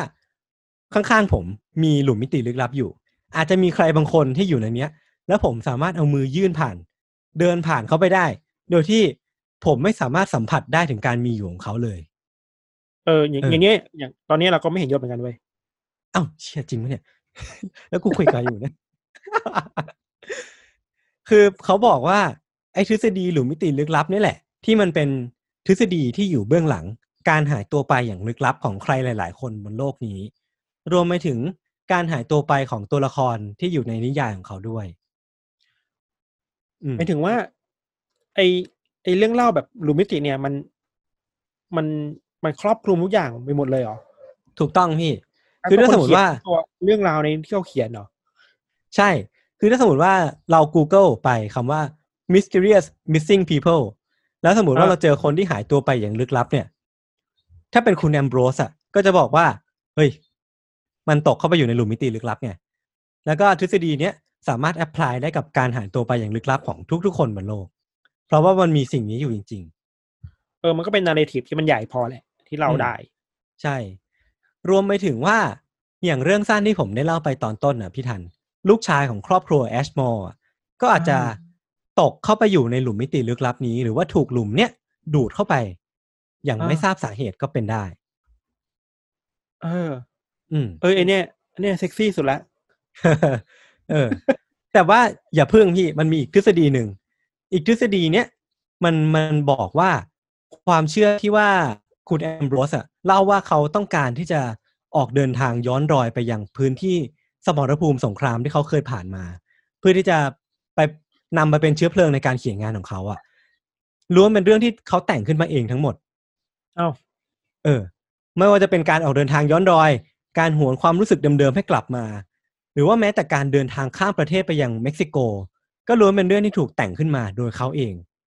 เพื่อที่อ้าวโดยโดยสาเหตุอะพี่เพราะว่าเพื่อที่วันหนึ่งเขาจะได้ทำการหายตัวไปอย่างลึกลับ โดยที่ไม่มีใครรู้ เหมือนกับเหล่าตัวละครในชิ้นงานของเขาอะอ่าเออ อันนี้ก็เป็นไปได้นะไม่ถึงเออว่าเพื่อทิ้งตัวตนที่มีอยู่ไป ใช่ คือถ้าสมมติว่าไปทำสักวันทำแวร์หนึ่ที่งไม่มีรู้จักเขาบอกทุกคนบอกทุกคนบนโลกว่าเขาจะออกเดินทาง แต่ว่าตัวเขาเองอะจัดฉากให้ตัวเองอะหายตัวไปอย่างลึกลับอะปล่อยให้ผู้คนงงงวย สับสนว่าเรื่องที่เกิดกับคุณแอมโบรสอะเป็นเรื่องจริง หรือว่าเรื่องแต่งกันแน่ เพราะนั่นอะ น่าจะเป็นสิ่งที่คุณแอมโบรสอะถนัดที่สุดแล้วอะคือคือทิ้งปริศนาให้ไว้ก่อนที่จะหายไป ใช่ เหมือนกลายเป็นว่าเรื่องราวของชีวิตของคุณแอมโบรสเองอะ กลายเป็นงานเขียนชิ้นสุดท้าย ที่เขาฝากไว้ให้กับโลกนี้ก็เป็นได้เฮ้ยอันนี้พล็อดหนังมากเลยนะเว้ยเออใช่ เออ ส่วนตัวผมคิดว่าทฤษฎีเนี้ยน่าหนุกสุดเฮ้ยเราชอบอันก่อนหน้านี้ว่ะหรือมิติเหรอก็สมกับเป็นพี่ดีนะ คือถ้าผมผมเดาว่าถ้าเป็นพี่ธัญเล่าเรื่องเนี้ยเขาต้องถูกเอเลี่ยนจับตัวไปครับ Mothman เขาแมไปนอยู่หรือเปล่ารัฐเม็กซิโกเนี่ยไปอยู่เม็กซิโกเนี่ย ตอนเขาเขาไปอยู่สมรภูมิรบเนี่ย มันมียานอวกาศลำหนึ่งมันมีผู้พบเห็นยาน UFO ลำหนึ่งมาดูดตัวเข้าไปครับ แล้วก็สุดท้ายแล้วก็คือโดนมอสแมนที่บินออกมาจากโดนมอสแมนลำนั้นลักพามอสตัวแมไปนก็มา โอเคโอเค เรื่องของผมก็มีประมาณนี้พี่ ครับ เราเรานึกถึงเรื่องประมาณนี้อะกับเราไม่รู้ว่าเขาทำอาชีพอะไรที่เขาเป็นคนขับเครื่องบินน่ะเอมิเลียเอียฮาร์ดไม่รู้ว่าชื่อผิดวันไหนที่แบบ ขับเครื่องบินออกไปวันหนึ่งแล้วแบบหายไปเลยอะ เออ แบบไม่ทิ้งร่องรอยอะไรไว้เลย แล้วก็ทิศแต่ทิ้งทฤษฎีไว้เยอะมากว่าเธอหายไปเพื่ออะไรอะไรเงี้ยอือหืออือหือก็บางทีคนเราเวลาหายไปบางทีก็ ไม่อยากให้มีเหตุผลเหมือนกันเนาะ เอออย่างเช่นบางคนก็อยากผมก็สร้างเหตุผลผมมันก็อยากหายไปจากไลฟ์นี้เหมือนกัน เพราะว่าผมก็เหนื่อยแล้วก็ไปเลยแวผครัมบก็ไม่ค่อยอยากฟังเรื่องพี่ทันพูดเท่าไหร่เราก็ปิดไลฟ์ตรงนี้ก็ได้ครับ พูดเล่นครับพูดเล่น โอเค ต่อ โดยปกติแล้วอะ ของ Untitled Case เองอะ พอผมเล่าจบเรื่องหนึ่งเนี่ย ก็จะมีการพักเบรก แล้วก็ส่งไม้ต่อให้พี่ทันเล่าเรื่องต่อไป อย่างเช่นที่เรากำลังจะทำต่อไปในไลฟ์ในครั้งนี้เนี่ยนะครับ ครับ ก็ของเราใช่ปะอืม ของเราเนี่ยก็จริงๆก็เกี่ยวข้องกับวงการนักเขียนอยู่แหละครับอือหือก็มันเป็นเรื่องราวของ นักเขียนนิยาย แนวอาชญากรรมคนหนึ่งแล้วก็ เธอคนนี้นะครับ มีเข้าใจว่าเกิดในอังกฤษในช่วงปีประมาณหนึ่งแปดเก้าศูนย์นะครับ เคยเคยมีผลงานนิยายหลายเรื่องเลยเว้ยคือเป็นคดีพวกนี้เรายกตัวอย่างนะ เช่น เป็นคดีฆาตกรรมในสนามกอล์ฟ คดีฆาตกรรมในคฤหาสน์รวมถึง ในแต่ละคดีก็จะมีการหายตัวไปของคนที่แบบ ไม่ค่อยมีร่องรอยอะลึกลับลึกลับอะไรเงี้ยคือชีวิตก่อนหน้านี้ครับ นักเขียนคนนี้เขาเคยทำงานเป็นเข้าใจว่าเป็นเภสัชกรนะครับ แล้วก็เคยทำงานอยู่ในโรงพยาบาลในช่วงสงครามโลกครั้งที่หนึ่งอะแล้วก็เหมือนกับเรื่องของโจเลเว้ยคือว่าเธอก็เล่าว่าในช่วงที่อยู่ในสงครามอืมต้องทำงานกับทหารน่ะไอชีวิตช่วงนั้นน่ะ มันทำให้เธอ ได้วัตถุดิบในการเขียนหนังสือมา เยอะมาก ซึ่งเราคิดว่าเออมันก็จริงนะพวกสงครามอะไรเนี้มันเป็นเหตุการณ์ที่มันใหญ่มากอะ มันทำให้คนสามารถมีความรู้สึกอะไรหลาย ๆ อย่างกับโลกได้อะไรเงี้ยครับนอกจากนั้นนะครับ เอกลักษณ์ของนักเขียนคนเนี้ยนะคือว่าในหนังสือของเธออะแทบแต่ทุกเล่มเลยอะมันจะมีตัวละครตัวหนึ่งเป็นนักสืบเว้ยชื่อว่าอืมแอร์กูบัวโลอือหือที่แบบที่แบบจะเข้าไปสืบสวนสอบสวนในคดีฆาตกรรมต่างๆอะคือ เราพูดมาถึงตรงนี้เราคิดว่าหลายคนคงรู้แล้วว่ามันคือเรื่องของอากาธาคริสตี้อะนะอือฮึคือถ้าถ้าใครยังไม่รู้จักก็จะอธิบายอีกนิดนึงคือว่าอากาธาคริสตี้เป็นนักเขียนที่น่าจะได้รับคำชื่นชมมั้งนะครับ ว่าเป็นราชินีแห่งนิยายอาชญากรรมอะอืมคือเป็น Queen of ด้านนี้อะแล้วก็หนังสือของเธอก็เคยถูกถูกถูกเข้าใจว่าถูกตีพิมพ์ไปหลายประเทศมากครับ ในไทยเองก็มีหลายเล่มเลยคิดว่าหลายคนก็เคยอ่านอืม แต่ว่า เรื่องราวที่เราหยิบมาเล่า อะ มัน มันไม่ใช่แค่ตัวนิยายของคริสตี้เองอะ แต่ว่ามันมีเรื่องราวชีวิตเบื้องหลังของคริสตี้เองก็ที่ก็น่าจะลึกลับเว้ยแล้วก็ดูแบบเชี่ยน่าน่ากลัวประมาณหนึ่งเหมือนกับในหนังสือของเธอครับ คือเรื่องเนี้ยมันเกิดขึ้นในเดือนธันวาคมปีหนึ่งเก้าหกสองครับ อืมคือในช่วงเวลานั้นนะคริสตี้ก็ อาจจะยังไม่ได้ดังเท่ากับตอนนี้เนาะแต่เธอก็เริ่มมีชื่อเสียงมาแล้วคือ ก็เป็นคนที่มีคนรู้จักบ้างว่าเป็นนักเขียนนิยายแนวนี้อะก็คือเดบิวต์แล้วแหละเออเออเดบิวต์มาแล้ว แต่ว่ายังไม่ถึงจุดจุดพีกอะยังไม่ได้อัยันงดับไม่หนึ่ค้างงฟ้า ถ้าเป็นช่วงนี้คงเป็นแบบ ยังไม่ได้นิวยอร์กไทม์ bestseller อะไรเงี้ยอ๋อเออเออเออเออกำลังกำลังกำลังดังกำลังมาแรงเนาะ คือไอ้เหตุการณ์เนี้ยมันเกิดขึ้นตอนที่คริสตี้อายุประมาณสามสิบหกปีครับ ในชีวิตตอนเนี้ยเธอเขียนหนังสือมาแล้วหลายเล่มเว้ย เช่น เช่นนะ คือเรื่อง The Secret Adversary อืมแล้วก็ The Murder on the Links ส่วนชีวิตของเธออะหลังจากที่พอเขียนหนังสือไปแล้วก็ผ่านสงครามโลกมา เธอก็ได้แต่งงานกับสามีคนหนึ่งที่เป็นอาหารเว้ยชื่อว่าอาชีคริสตี้นะอืมคือโดยปกติแล้วครับ ในช่วงนั้นเราจะไม่ค่อย รู้จักเรื่องส่วนตัวของนักเขียนเท่าไหร่อะคือรู้ว่าโอเคคนนี้เป็นนักเขียนชื่อนี้นะ แต่ไม่ได้เห็นหน้าตาขนาดนั้น ไม่ได้รู้ว่า ครอบครัวข้างหลังของคนเขียนเป็นยังไง ยกเว้นจะมีคนไปสัมภาษณ์เธอนะเนาะอืมอืมคือเรื่องราวมันแปลกๆ มันเกิดขึ้นในประมาณต้นเดือนธันวาคมครับ วันที่สี่ธันวาคม คือเธอก็อยู่ในบ้านกับครอบครัว แล้วก็มีลูกสาว ไม่แน่ใจว่าลูกสาวลูกชายนะมีลูกสาวอยู่แต่ว่า เข้าใจว่าสามีไม่อยู่บ้านอะ ในในในช่วงหัวค่ำวันนั้นน่ะคริสตี้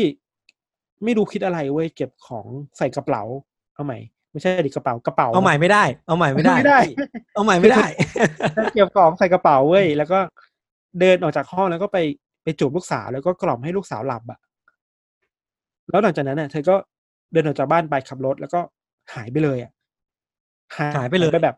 ไม่มีสาเหตุอะไรเลย ไม่ไม่บอกอะไรกับใครอะ หายไปเลยนในนี่บ้าคือลูกไม่รู้หายไปเลยแบบ ไม่มีใครรู้สามีก็ไม่รู้ ลูกก็ไม่รู้ เออ ไม่มีใครรู้เว้ยเออเออแล้วไอการหายตัวไปของเธอในแบบนั้นน่ะ มันก็เลยทำให้คนรอบข้างค่อนข้างจะแตกตื่นมากอะ คืออมหายไปแบบไม่มีสาเหตุอะแล้วก็เป็นนักเขียนด้วย ที่สำคัญคือก็เป็นนักเขียนแนวอาชญากรรมอะเหมือนทองยศอะเออคือเออเออพอสตอรี่มันเริ่มมาจาก subject ที่เป็นนักเขียนที่แนวลึกลับอะอือหือ มันยิ่งทำให้คนมันหลงไหลแล้วมันคิดว่าเอ้ยเรื่องนี้มันน่าจะมีอะไรบางอย่างอยู่หรือเปล่าลึกๆในใจคนนะครับอือหือคือไอ้ข่าวการหายตัวไปของคริสตี้อะมันทำให้ มันกลายเป็นข่าวพาดหัวใหญ่มากในอังกฤษเลยเว้ยคือนอกจากในอังกฤษแล้วในท้องถิ่นแล้ว อะ ไอ้เรื่องเนี้ยมัน มันไปไกลถึงอเมริกา อืมอย่างข้อมูลที่เราไปเจอมาคือว่า ไปไกลถึงขั้นที่นิวยอร์กไทม์ต้องพาดหัวลงหน้าหนึ่งอะเฮ้ย ว่ามีนักข่าวว่ามีนักเขียนปริศนาหายตัวไปอะอ่าฮะเราคิดว่าไอ้เรื่องราวการหายตัวไปมันคงเซ็กซี่สำหรับสื่อในระดับหนึ่งแหละ ทั้งทั้งที่ในยุคนั้นมันยังไม่มีโซเชียลมีเดีย เออ เออ การเราคิดว่า spread ของข่าวมันน่าจะแบบยากมากเลยนะ แสดงว่าเรื่องนี้ต้องแบบใหญ่มาก เออ อย่างที่เราบอกด้วยด้วยด้วย subject การหายตัวไปของคนอืมที่มันเป็นนักเขียนแนวอาชญากรรมอะอือหือคือแล้ว ต่อจากนี้ครับเดี๋ยวเราจะเอาตามที่นิวยอร์กไทม์เขารายงานไว้นะครับ ที่เราไปเจอในในพาดหัวข่าวมานะครับมันนิวยอร์กไทม์รายงานในวันที่ 6 ธันวาคมครับเขาขึ้นพาดหัวประมาณว่า นักเขียนนิยายชื่ออากาธาคริสตี้ได้หายตัวไปจากบ้านที่อังกฤษอย่างแปลกประหลาดเว้ยอืมอันนี้คือพาดหัวข้างบน เนื้อข่าวข้างในเล่าไว้ว่าในวันศุกร์ที่แล้วเนี่ยอืมคริสตี้ได้ขับรถออกจากบ้านของเธออะออกมาด้วยกระเป๋าใบหนึ่งอืม ต่อมาก็มีคนพบว่า เธอไม่ได้ ไม่ได้หายไปแบบไร้ร่องรอยขนาดนั้นน่ะ คืออมเธอเขียนจดหมายฉบับหนึ่งทิ้งไว้ให้กับเลขาเว้ยแล้วในแต่ว่าในจดหมายฉบับนั้นนะครับ เขียนไว้แค่ว่า เดี๋ยววันเนี้ยจะออกไปข้างนอกนะแล้วคืนนี้อืจะมไม่กลับมานะแค่นั้นเองเว้ยเออ ก็เหมือนว่าเหมือนแค่ไปที่อื่นอะแป๊บหนึ่งอะก็ยังเป็นปริศนาอยู่ปะไม่ได้เพราะว่าไม่ได้นั้นน่ะไม่ได้บอกว่าออกไปไหนเนาะเออไม่บอกบอกแค่ว่าคืนนี้ไม่กลับนะ เออ มันก็ยังมีเงื่อนงำให้สงสัยเยอะอยู่เหมือนกันอะ เออ คือคือคือถ้าคิดแบบตำรวจอะคือเอ้ยถ้าหายตัวไปแล้วไม่บอกสาเหตุอะแต่ทำไมหายไปขนาดขนาดนั้นวะอืมถูกปะอืมคือแปลว่ามันต้องมีอะไรที่ผิดปกติเกิดขึ้นแล้วแล้วครับ ยิ่งในเวลาต่อมาในในวันสองวันหลังจากนั้นมันนะเราคิดว่าอาจจะวันวันรุ่งขึ้นด้วยซ้ำอะมันมีคนที่ไปเจอรถที่คริสตี้ขับไว้เว้ยอืมอืม แต่ว่าปรากฏว่ารถคันนั้นน่ะ ไม่มีคนอยู่ข้างในอะอืมข้างในรถไม่มีแค่พวกแค่ ถุงมือเสื้อผ้ากระเป๋ารวมถึงใบขับขี่อะนั่นแปลว่าเธอคงไม่ได้หายตัวไปปกติแล้ว อะ อืมคืออืมถ้าจะเดินทางไปจริงๆทำไมไม่เอารถไปด้วยอะ แล้วทำไมแล้วถึงทิ้งของไว้ในรถเต็มไปหมดเลย ของที่จำเป็นอะกเออระเป๋าเนี่ยเสื้อผ้าเงี้ยใบขับขี่เงี้ยเออเริ่มแปลกแล้วแล้วแล้วที่แปลกมากไปกว่านั้นเว้ยคือว่า ในจุดที่มีคนไปพบรถของคริสตี้อะมันเป็นเข้าใจว่าเป็นคูคลองแห่แห่งหนึ่งอะครับ ครับ แล้วไอ้คูแห่งเนี้ยมันมันใกล้ๆกับโลเคชั่นริมทะเลสาบแห่งหนึ่งเว้ยที่คริสตี้เคยใช้เป็นฉากให้ตัวละครของเธออะจมน้ำตายที่นั่นน่ะ โอ้โหโหอยากเขียนข่าวเรื่องนี้เลยอะเฮ้ยมันเซ็กซี่นะสำหรับนักข่าวเอออะนักเขียนหายตัวไปในในที่ที่ตัวละครของเธอเคยหายตัวไปอะ โอ้ยนึกนึกพาดหัวออกเลยอะนักนักเขียนนิยายอาชญากรรมชื่อดัง หายตัวไปอย่างลึกลับ คล้ายกับตัวละครของเธออะเออแค่นี้ก็ดึงดูดแล้วปะเออเออเออเรื่องมันยังมีมากกว่านั้นอีกเว้ยคือว่า พอ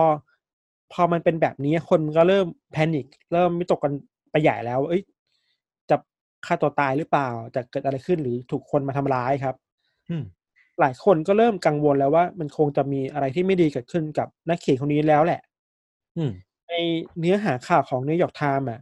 เขาได้ไปสัมภาษณ์กับสามีของคริสตี้ด้วยเว้ยสามีเล่าว่าก่อนหน้าเนี้คริสตี้มีสภาพจิตใจที่เขาเรียกว่าอะไรอะ mentally breakdown อะอือหือคือจิตใจไม่ค่อยมั่นคง เออเออ ก็มีเรื่องที่ระหองระแหงกันกับสามีมาสักพักแล้วแหละครับเพราะฉะนั้นไอ้ปมเรื่องความขัดแย้งระหว่าง สามีภรรยาความความไม่เข้าใจกัน มันทำให้จิตใจของคริสตี้อาจจะ พังในตอนนั้นก็ได้เธอทำให้เธอต้องออกไปข้างนอกครับ นอกจากนั้นน่ะ พอพอมันเป็นข่าวแบบเนี้ยตำรวจก็เลยเริ่มไปเรียกระดมพลมาเว้ยคือเอาอืมคนมาแบบมาสำรวจท้องน้ำในตรงนั้นเยอะมากอะอืมไอตามข้อมูลที่เราไปเจอมาคือว่า ไอมิชชั่นครั้งเนี้ยปฏิบัติการครั้งเนี้ยมีตำรวจมากกว่าหนึ่งพันคนเว้ยโหแล้วก็มีชาวบ้านเข้ามาช่วยหากันคือเกือบสองหมื่นคนน่ะโห ในในปฏิบัติการครั้งนี้อะตำรวจเป็นพัน ชาวบ้านอีกสองหมื่นคือคือแบบจริงจังมากเว้ย ยกมาทั้งคนนะฮะ คือคือนอกจากหาในคูน้ำไม่เจอแล้วอะอือหือตำรวจก็ไปตามหาตามในบริเวณใกล้ๆกันน่ะ เช่นครับภูเขาเนินเขาในป่าในพงหญ้าต่างๆ ก็แบบ ถ้าไม่เจอข้อมูลอะไรที่เป็นประโยชน์กับเกี่ยวกับคดีนี้เลยครับ อืมพ อเรื่องราวมันมาถึงวันที่9ธันวาคมอะไอ้หนังสือพิมพ์ก็รายงานอีกเว้ยว่า ตอนเนี้ยถึงแม้ว่าปฏิบัติการการตามหากิสตี้มันยังดำเนินต่อไปนะครับ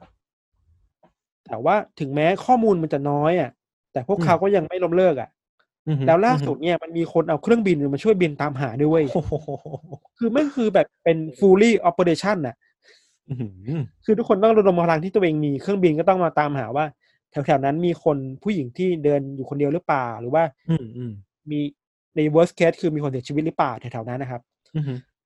แต่ปรากฏว่าไม่มีใครเจอคริสตี้เลยในบริเวณนั้นน่ะในรัศมีอะใกล้ๆนั้นน่ะทั้งที่ใช้คนเยอะใช้อุปกรณ์เยอะแยะขนาดนี้แหละเอองั้นแปลว่าไอการสอบสวนเนี่ย มันน่าจะมาผิดทางแล้วหรือเปล่านะ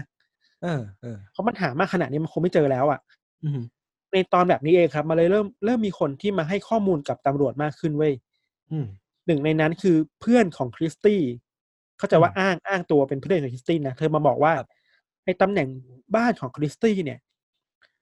เธอสัมผัสได้ถึงว่ามันมีกลิ่นอายของความดำมืดอะไรบางอย่างอยู่ด้วยเหมือนกันเว้ย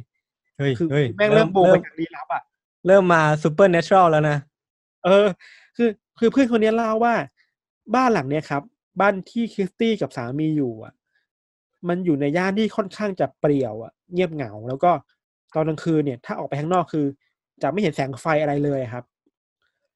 ส่วนถนนที่ใกล้ๆกับบ้านเนี่ยนะก็มีประวัติที่มีคนเสียชีวิตอยู่ด้วยเว้ยอืมอืมทั้งจากเหตุฆาตกรรมรวมถึงการฆ่าตัวตายอะอืมมันยังเคยมีเรื่องเล่าด้วยว่า คนที่ต้องเดินทางผ่านเส้นทางนั้นเนี่ยก็มันจะเจอกับเรื่องราวลี้ลับ เช่นการพบเห็นวิญญาณสปิริตอะไรต่าง ๆ อยู่บ่อยๆอะเออเออแต่ที่เป็นข่าวลือที่มันเกิดขึ้นในช่วงที่คิสซี่หายตัวไปอะ ครับคิดว่าไอการหายตัวไปหนึ่งครั้งมันทำให้เกิดสตอรี่อะไรแบบนี้ขึ้นได้ครับ อืม ตอนนี้มันเลยกลายเป็นว่าเรื่องของคิสตี้มันเลยถูกโยนเข้าไปเรื่องความลี้ลับ แล้วพอมันไม่สามารถหาเหตุผลทางวิทยาศาสตร์มาอธิบายได้อะอืม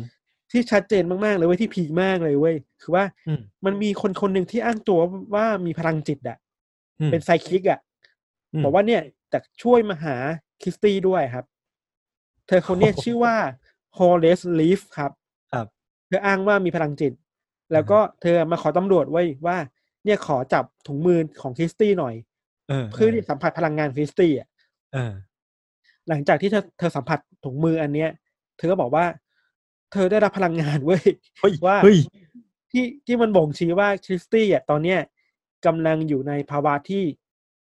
กำลังกระวนกระวายอะอืมวิตกกังวลสับสนอืม แต่ว่าข่าวดีคือ เธอยังมีชีวิตอยู่นะ แล้วเอออีกไม่กี่วันอะ อีกไม่กี่วันอะ จะมีการพบเจอเธอเว้ยเฮ้ยคือแบบเฮ้ยอะไรเนี่ยมาจากไหนอะเอออยู่ดีก็แบบมาช่วยคลี่คลายข้อมูลเออเออน่าสนใจน่าสนใจ แต่ว่าถึงอย่างนั้นน่ะ พอมันมาถึงวันที่ 11 ธันวาคมอะครับ ครับตำรวจก็ออกมายืนยันว่าไอ้ตั้งแต่ที่มาสอบสวนมา หาข้อมูลมาหาพยานเนี่ย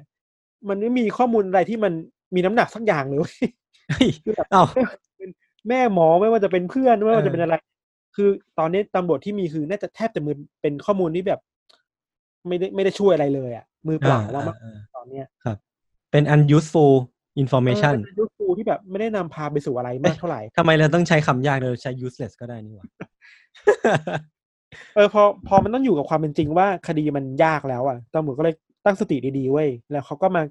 วิเคราะห์ความเป็นไปได้ต่าง ๆ ว่า มันน่าจะเกิดอะไรขึ้นกับเธอบ้างครับ อืม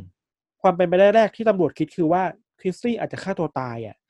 อืมจากความเครียดที่เธอเคยทะเลาะกับสามี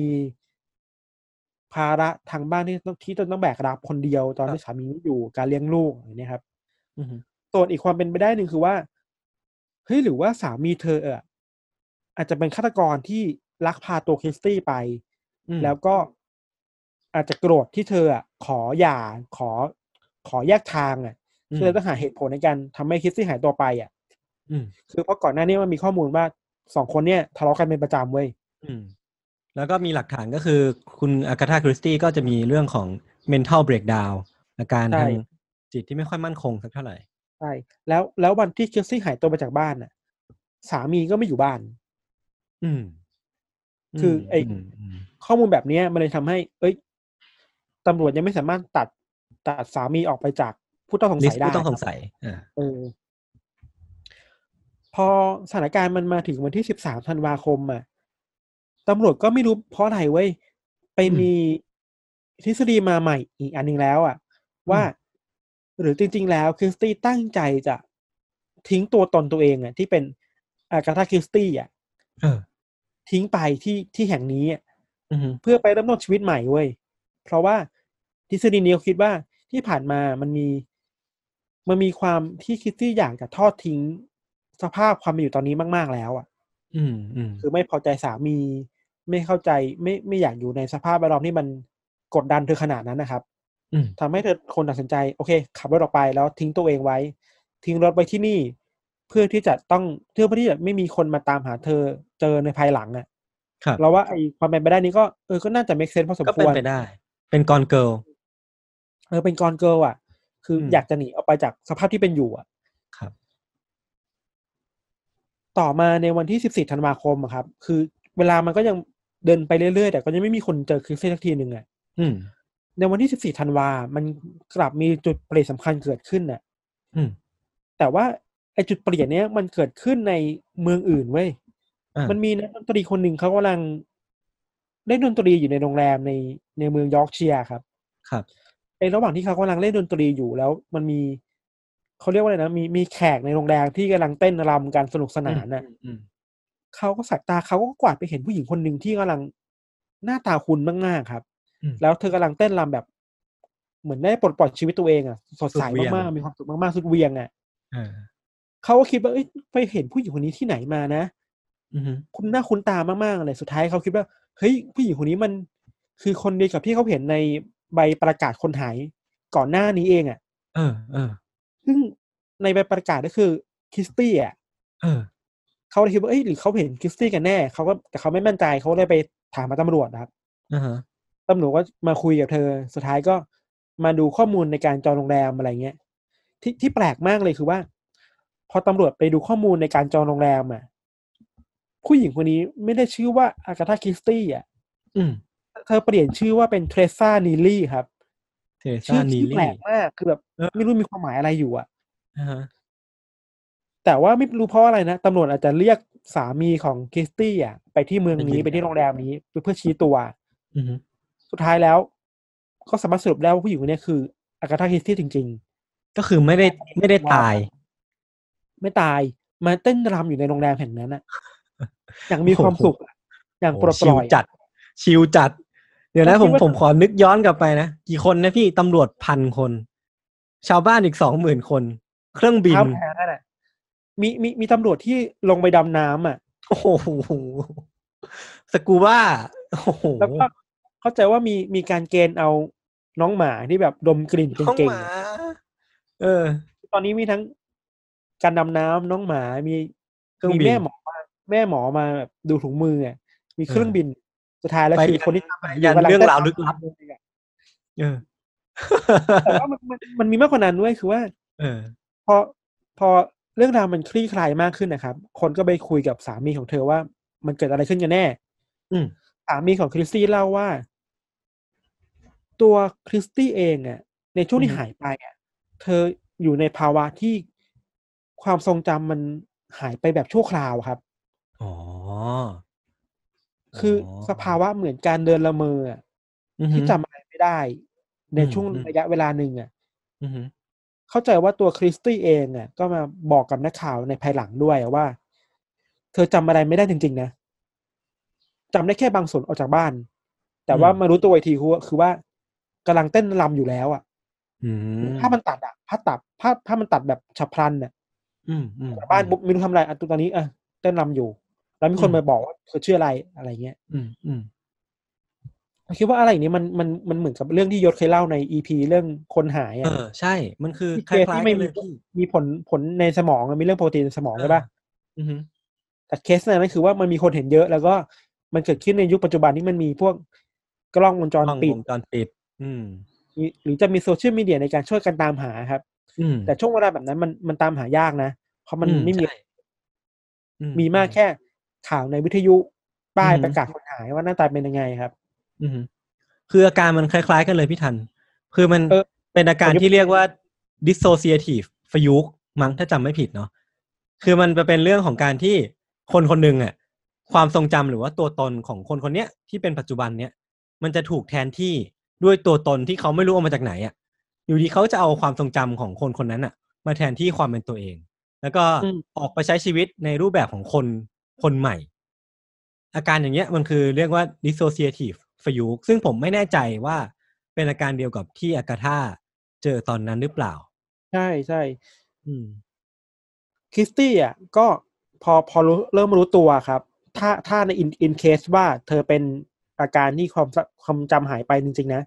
ครับ ใช้เวลาหลายวันในการฟื้นฟูความทรงจำอะครับ สุดท้ายก็อืมกลับมาจำได้ กลับมาเป็นคนเดิม สามารถเขียนหนังสือได้เหมือนเดิมอะ แล้วก็หลังจากนั้นโด่งดังเขียนหนังสือหลายเล่มแล้วโด่งดัง ครับ แต่ว่ามันมีบางทฤษฎีที่มันก็วิเคราะห์ไปไกลกว่านั้นน่ะ อืมทฤษฎีแรกคือ โอเคแหละเชื่อแหละว่าคริสตี้มีอาการด้านสมองที่ทำให้เธอไม่สามารถจดจำเรื่องที่มันหายไปได้ครับ อืมอืมแต่มันมีอีกทฤษฎีหนึ่งคือว่า หรือว่าจริง ๆ แล้วคริสตี้อะตั้งใจที่จะอ้างว่าเธอเป็นโรคเรื่องความทรงจำเสื่อมมาแน่ อืมเพื่อที่จะเดินเดินหนีออกไปจาก สภาพสังคม สภาพครอบครัวที่เธอมีอยู่อะ เออ ขอ escape ตั้งใจอะเออคือตั้งใจแล้วเอาข้ออ้างนั้นมามามาเป็นเหตุผลในการหายตัวไปอะ อืม แล้วก็บางทีมันก็มีบางคนที่เชื่อได้ว่า เธอเอาเหตุผลเนี้ยมาเพื่อเพื่อปฏิเสธการให้ข่าวกับนักข่าวอะอืมนักข่าวจะได้ไม่ต้องมายุ่งยากว่าจำอะไรได้ไหมอืมอะตอบไปแล้วจำไม่ได้จบพอมันเป็นเหตุผลเรื่องสุขภาพหรือว่าอาการต่างๆ มันก็จะไม่ค่อยมีใครกล้าถามต่อแล้วปะเนาะ ใช่ใช่เออนอกจากนั้นน่ะ ไอ้ทฤษฎีที่เราบอกว่าเธอแกล้งอะ มันมีคนอืมที่เชื่อเชื่อว่าเธอแกล้งหรือว่าเธอตั้งใจนะ คือในปีหนึ่งเก้าสองแปดนะครับ สุดท้ายแล้วอะดิสตี้เขาหย่ากับสามีครับอืมมันเลยทำให้ไอ้ทฤษฎีที่คิดว่า เธอต้องการจะเดินทางออกไปเพื่อหาชีวิตใหม่ มีชีวิตอืมใหม่เนี่ยมันเริ่มมีน้ำหนักมากขึ้นน่ะเออเออแล้วมันก็มีคนที่ไปเจอข้อมูลมาอีกด้วยอะว่า ไอ้วันที่คริสตี้หายตัวไปอะ แล้วเธอไปเช็คอินที่โรงแรมในเมืองอื่นน่ะ เธอไม่ได้เช็คอินแค่คนเดียวอะอืมเธอเช็คอินกับผู้ชายคนหนึ่งอะอืมเฮ้ยมันแปลว่าเอ้ยหรือเธอมีไปมีความสัมพันธ์ใหม่จริงอืมอืมอืมๆแล้วสิบเอ็ดวันที่เธอหายไปอะมันคือการตั้งต้องการจะไปเริ่มต้นชีวิตแบบใหม่อะอืมอืมทฤษฎีหลังเนี่ยคิดว่ามันเป็นไปได้มากสุดแล้ว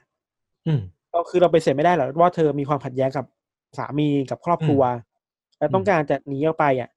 แต่ด้วยความที่เป็นชั้นเชิงนักเขียนนิยายอาชญากรรมอะใช่ใช่ก็ต้องมีชั้นเชิงหน่อย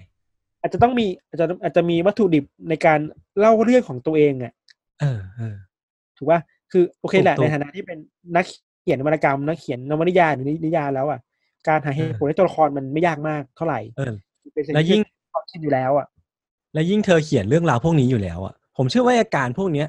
มันอยู่ในเซตเซตข้อมูลความรู้ของเธออยู่แล้วแหละ เธออาจจะเคยเขียนเรื่องราวเรื่องนี้กับตัวละครในนิยายของเธอ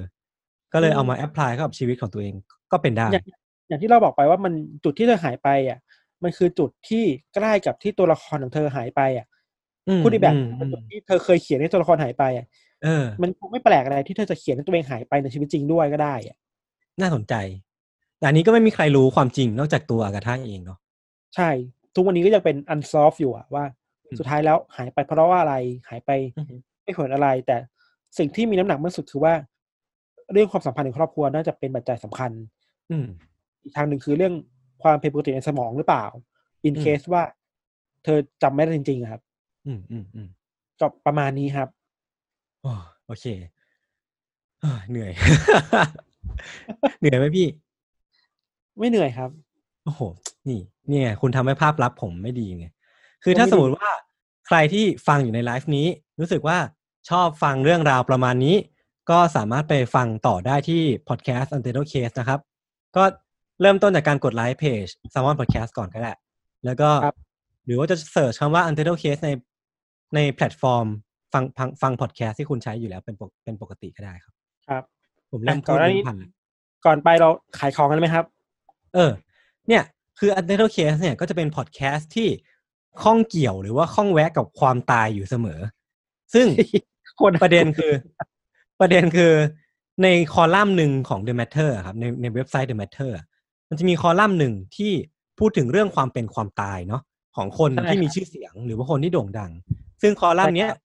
ชื่อว่า End of the Road เป็นคอลัมน์ที่เขียนโดยพี่หนุ่มโตมอนสุขปรีชา แล้วก็ทีเนี้ยในงานหนังสือครั้งเนี้ยที่แซมมอนทำไลฟ์หรือว่าในในช่วงที่ผ่านมาเนี้ย มันจะมีการรวบรวมเอาคอลัมน์ หรือว่าที่ที่พี่หนุ่มเขียนไปในคอลัมน์อะออกมาเป็นหนังสือรวมเล่ม ที่ชื่อว่า End of the Road ฉากสุดท้ายของชีวิต ซึ่งพี่ทันเนี่ยเป็นคนที่คลุกคลีกับคอลัมน์นี้มาเป็นอย่างดี เพราะพี่ทันเนี่ยก็เป็นบกของ The Matter เนาะผมไม่ได้อีดิทน้องอีดิทแต่ว่าก็อ่านอยู่แล้วครับ ให้พี่ทันก็เล่าเล่าเกี่ยวกับคอลัมน์นี้ให้ฟังหน่อยก็ได้ครับ คอลัมน์นี้ของพี่หนุ่มที่ถูกทำมาเป็นหนังสืออะอืมพี่หนุ่มอืมเล่าในคอลัมน์ เล่าหยิบชีวิตคนหลาย ๆ คนที่น่าสนใจมาเล่าครับ เช่นอืมเช่น ยกตัวอย่างนะ เช่น นักมวยปล้ำอย่างคิสเบนวาครับอ่าว่าเขาเคยมีชีวิตยังไง แล้วเขาอ่าเสียชีวิตไปเพราะอะไร มันมีอืมเรื่องราวชีวิตแบบไหนที่คนคนหนึ่งต้องเจอในวาระสุดท้ายชีวิตบ้างอะอืมนอกจากนั้นจะมีคนดังแบบสตีฟจ็อบส์ใครอืมนะฮีเดเจอร์อืมแล้วก็พวกนักวิทยาศาสตร์ นักปรัชญาว่าอืมเขาเผชิญหน้าความตายด้วยความคิดแบบไหนอะ อืมอืมแล้ววาระสุดท้ายเขาต้องเจอกับอะไรเราคิดว่า มันก็เป็นหนังสือที่น่าน่าหยิบมาอ่านตอนว่างๆอยู่แบบเนี้ยอืมอืมอืมจะได้มาก็บางเอทีอก็กลับมาคิดถึงตัวเองด้วยนะเออเออเราอ่านชีวิตคนอื่นแล้วชีวิตตัวเองจะเป็นไงแล้วมันตกผลึกยังไงอะแต่ยังไม่ใครตายรู้ได้ คือเท่าที่ผมไปอ่านมาครับผมไปอ่านเรื่องของนิวอัมสตรองแล้วก็ของชาลีชัปปลินของเพลโตของนิโคลาเทสลาซึ่ง การตายของแต่ละคนน่ะ นอกจากสาเหตุที่บางคนมันก็ตายด้วยสาเหตุที่พิลึกพิลั่นแล้วอะ ผมคิดว่ามูลเหตุหรือว่าเบื้องหลังการเสียชีวิตของคนเหล่าเนี้ยมันมีศาสตร์หรือว่ามีเรื่องราวอื่นๆ เข้ามาเกี่ยวข้องเยอะแยะมากมายเลย ไม่ว่าจะเป็นเรื่องของการเมือง ความขัดแย้งกันหรือว่าความบกพร่องทางหน้าที่ของอะไรหลาย ๆ อย่างทั้งเรื่องธุรกิจเองก็มีส่วน ก็เลยคิดว่าพี่หนุ่มอะสามารถเล่าเรื่องพวกนี้ออกมาได้ได้อย่างน่าสนใจ แล้วก็น่าสนุกก็อยากให้ทุกคนไปตามอ่านกันนะครับ คือถ้าสมมุติว่าใครจะสนใจจะสั่งในไลฟ์นี้เลยก็พิมพ์ hashtag สามพิมพ์เข้ามาในไลฟ์นี้ในคอมเมนต์ของไลฟ์นี้เลยก็ได้ หรือว่าจะ inbox ไปยังเพจของ s ซ m o n Books โดยตรงเลยก็ได้ครับ คือตอนนี้แล้วก็จพิมพ์ริงๆแล้วราคาแฮชแท็กราว่าคาเต็มสามร้อยสิบาท ตอนเนี้แฟลชเซลอยู่มันเหลืออยู่ที่ประมาณสองร้อยหกสิบสี่บาทเท่านั้นเอง ก็คือหายไปประมาณห้าสิบกว่าบาทเอ้ยเท่าไหร่วะเออประมาณห้าสิบบาทสี่สิบหกบาท เออ ก็เรียกได้ว่าคุ้มคุ้มค่ามากๆ ไปซื้อกันได้ครับผม แล้วจริง ๆ แล้วอะพี่กายที่เป็นบกแซลมอนเนี่ยเขาก็ยังแอดไซน์หน้าที่ให้เราอีกอย่างหนึ่งคุณอย่าคือเรียกว่า asไซเรียกว่าบังคับดีกว่าเฮ้ยเอางั้นเลยเหรอพี่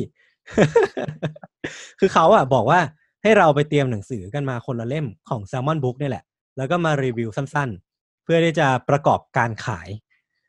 คือจริงๆแล้วอะตัวผมเองก็ไม่ใช่คนที่ขายของเก่งสักเท่าไหร่ ก็เลยเลือกเรื่องที่มัน เซฟๆมาสนุกสนุกๆมาแล้วก็เป็นตัวเองมากที่สุดแล้วกัน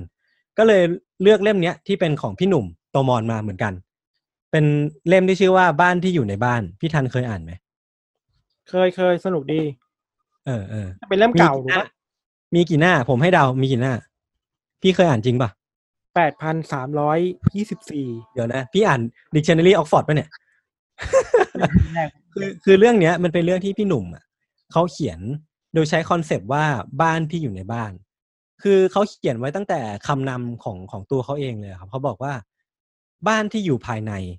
จะไปเชฟบ้านที่อยู่ภายนอก ก็คือบ้านที่อยู่ภายในก็คือ เรื่องราวที่อยู่ภายในจิตใจของเราเนี่ยแหละ ที่จะไปสร้างเรื่องราวให้กับบ้านที่เราอยู่ หรือว่าสิ่งของหรือว่าอ็อบเจกต์ต่าง ๆ ที่อยู่ในบ้านนี่แหละ แล้วก็ในในเล่มเนี่ยมันจะเป็นลักษณะของการที่พี่หนุ่มอะ เขาจะเดินพาทัวร์เลย รอบบ้านว่าบ้านที่ที่กรุงเทพเขาหรือว่าบ้านที่เชียงใหม่เขาอะ มันมีสิ่งของอะไรหรือว่ามีสิ่งมีชีวิตอะไรที่อยู่ในบ้านหลังนั้น และสิ่งมีชีวิตเหล่านั้นน่ะ มันมีเรื่องราวอะไรที่มันประกอบกันมาเป็นบ้าน ในความหมายของพี่หนุ่มบ้าง ตัวอย่างก็เช่นว่า ดอกไม้ที่พี่หนุ่มไปพบเจอมา มันมีเรื่องราวอะไร มันมีปมภูมิหลังอะไรเกี่ยวกับชีวิตของเขา แล้วไอ้ไอ้เรื่องราวเหล่านั้นมันประกอบสร้าง กลายมาเป็นพี่หนุ่มได้ยังไง อันเนี้ยก็คือเป็นเป็นเรื่องราวที่น่าสนใจมาก ๆ ก็ครับอ่านแล้วก็ได้แง่มุมว่า เออมันมีคนฉลาดเนี่ยเขาจะสามารถหาข้อคิดได้กับทุกสิ่งอย่างที่เขาเดินเจอเนาะเขาเรียนพี่หนุ่มแล้วครับตัวผมเองเนี่ยคุณรับตามไหมครับก็เป็นเนี่ยคนเป็นคนติดบ้านอยู่บ้านก็เยอะนะไม่กูไม่เคยคิดอะไรอย่างนี้เลยวะพี่พี่เคยสงสัยไหมอะครับ เออเออประมาณนี้ประมาณนี้ก็ย้ำอีกสมทีมติคืว่าอใครถ้าอยากอ่านได้อะไรนะย้ำอีกเดียวถ้าถ้าใครอยากได้เล่มนี้ต้องทำยังไงนะ ใช่ใช่ใช่ถ้าใครฟังที่ผมพูดไปหรือว่าจริงๆก็อยากอ่านเล่มนี้อยู่แล้วอะ ตอนนี้ก็มีการลดราคาอยู่ ก็พิมพ์แฮชแท็กหนึ่งร้อยสิบสี่พิมพ์เข้ามาในช่องคอมเมนต์ของไลฟ์นี้ได้เลย หรือว่าจะพิมพ์เข้ามาทาง115 inbox เปล่าของเพจฮะแฮชแท็กหนึ่งหนึ่งห้าหนึ่งหนึ่งห้ามันของพี่อ๋อหนึ่งสี่ครับ เออหนึ่งหนึ่งสี่ถูกแล้วนี่พี่มาโอ้โห fake news ปะเนี่ย โอเค ตาพี่แหละ ตาพี่แหละ ตาพี่แหละ ครับ ของเราอะครับ เราก็คือโจทย์อันนี้ก่อนว่าเวลาอยู่บ้านเนี่ยอยากอ่านอะไรถูกป่ะว่ามันออกไปไหนไม่ได้ มันต้องเซลฟ์เซลฟ์อะไรนะ dancing เออโซเชียลดิส a ทนซิ่งพอสมควรอะอือฮึเราก็เลยไปหาหนังสือที่มันน่าจะพูดถึงการออกไปข้างนอกอะอืมไปเที่ยวอะไรเงี้ยครับ อืมอืมอืมแล้วก็ นึกออกอืมเล่มหนึ่งครับ คือเล่มเดี๋ยวนี้ผมจะผมจะคอยดูว่าพี่จะลากจะลากเรื่องราวมายังไง ให้มันดูไม่ไม่กลายเป็นโอตะ คือเล่มนี้คือเล่มของคือ on the road ครับ เขียนโดไม่ใช่ย on the way on the way ครับ on the way เนี่ยเดี๋ยวน้องเขาก็กดผมอีก ชื่อ on the way ครับ เขียนโดยพัชนันเจียระจิราโชตครับอ่าฮะครับ อืมก็คือน้องออน VNK ครับ มันเป็นทำไมถึงเลือกเล่มนี้มา มันเป็นเรื่องที่เป็นเรื่องที่ออน เข้าใจว่าพักร้อนจากจากการทำวงปะแล้วก็ไปอิตาลีอืมกับเพื่อนสนิท แล้วก็ไปเจออะไรหลาย ๆ อย่างอะไรเงี้ยอือฮึคิดว่า เออแต่ไอ้ไอตอนความรู้สึกเราในตอนแรกคือเอ้ยออนไม่เขียนหนังสือเก่งว่ะอืมคือเราเราไม่เคยเห็นมุมมุมนี้ของออนในการเขียนหนังสืออะแล้วก็สิ่งที่ออนไป รีเฟกตัวเองจากการท่องเที่ยวอะ มันก็ทัชกับหลาย ๆ คนด้วยเหมือนกันนะเช่นเอ้ยบางทีเราทำงานหนักมากเลย แล้วเราไม่มีเวลาหยุดพักอะ อืม เพราะฉะนั้นน่ะไอช่วงเวลาแบบนั้นน่ะแค่เสี้ยววินาทีมันก็สำคัญมากๆสำหรับคนทำงานหนักนะโอ้โหในการในการแบบไปหาตัวเองใหม่อะ อืมอืมอืบามงทีเราแบบเดินหน้าทำงานอย่างเดียว มันไม่รู้ว่าตัวเองทำอะไรอยู่อะครับ อืมแต่คิดว่าอืมเออเล่มเนี้ยมันก็พูดเรื่องแบบนี้แหละ พูดว่าไอ้ on the way ที่ออนไปเจอเนี่ย มัน มันทำให้เธอเปลี่ยนตัวเองไปยังไงบ้างอืมกลับมารู้สึกตัวเองกลับมารักตัวเองยังไงบ้างครับว่าก็น่าอ่านครับสำหรับคนที่ทั้งที่เป็นแฟนคลับ แล้วก็ไม่ได้เป็น แล้วก็สนใจอยากหาเรื่องที่เกี่ยวกับการท่องเที่ยว อืมมันไม่เชิงท่องเที่ยวจ๋ามันคือการออกไปข้างนอกแล้วไปเจอกับสิ่งที่น่าสนใจกลับมา อืมอืมก็ถ้าสนใจเล่มนี้นะครับ ก็สามารถพิมพ์แฮชแท็กหนึ่งหนึ่งห้านะครับ หนึ่งหนึ่งห้ามาได้ที่ใต้คอมเมนต์ของไลฟ์นี้ หรือไม่ก็ inbox ไปได้เหมือนกัน อืมราคาในตอนนี้เนี่ยคือสามร้อยสามสิบบาทนะครับสามสามศูนย์ไม่แพงเลยครับ ขายของเต็มที่เลยครับ รับรองว่าอ่านคุ้มแน่นอนครับ โอเคประมาณแล้วนี้ก็ครับฝากบอกอีกนิดนึงแล้วกันครับว่าสำหรับใครที่มาดูย้อนหลังก็สามารถพิมพ์ในคอมเมนต์ได้ ไม่จำเป็นต้องดูไลฟ์สดเท่านั้นเนาะ ก็คือมาดูตอนจบไปแล้วก็ยังสั่งซื้อได้อยู่ในราคาที่พิเศษได้อยู่เหมือนกัน ครับ มาทบทวนแฮชแท็กกันอีกสักครั้งหนึ่งแล้วกันครับ สมมุติว่าไม่ใช่สมมุติดิ อันนี้เอาใหม่นะไม่มีคนตัดให้แล้ว คือใครที่จะสั่งซื้อหนังสือ End of the Road ของพี่หนุ่มโตมรเนี่ย ก็พิมพ์แฮชแท็กสามเข้ามาในช่องคอมเมนต์หรือว่าจะ inbox เข้ามาก็ได้สำหรับใครที่สนใจเล่มอีกเล่มหนึ่งของพี่หนุ่มโตมรที่ชื่อว่าบ้านที่อยู่ในบ้าน ก็พิมพ์แฮชแท็กหนึ่งหนึ่งสี่เข้ามา คนที่สนใจ on the way ก็พิมพ์แฮชแท็กหนึ่งหนึ่งห้าเข้ามา โอเคครับวันนี้ก็มีประมาณนี้ เราค่อนข้างล่วงเลยกำหนดการเข้ามาประมาณหนึ่งพี่ทันผมสัมผัสได้เลย ว่าเรากำลังรบกวนชีวิตคนอื่นอยู่เยอะแยะมากมายเขากำลังโกรธเราอยู่ครับ เราขอแค่สี่สิบนาทีครับ ตอนนี้คือเออ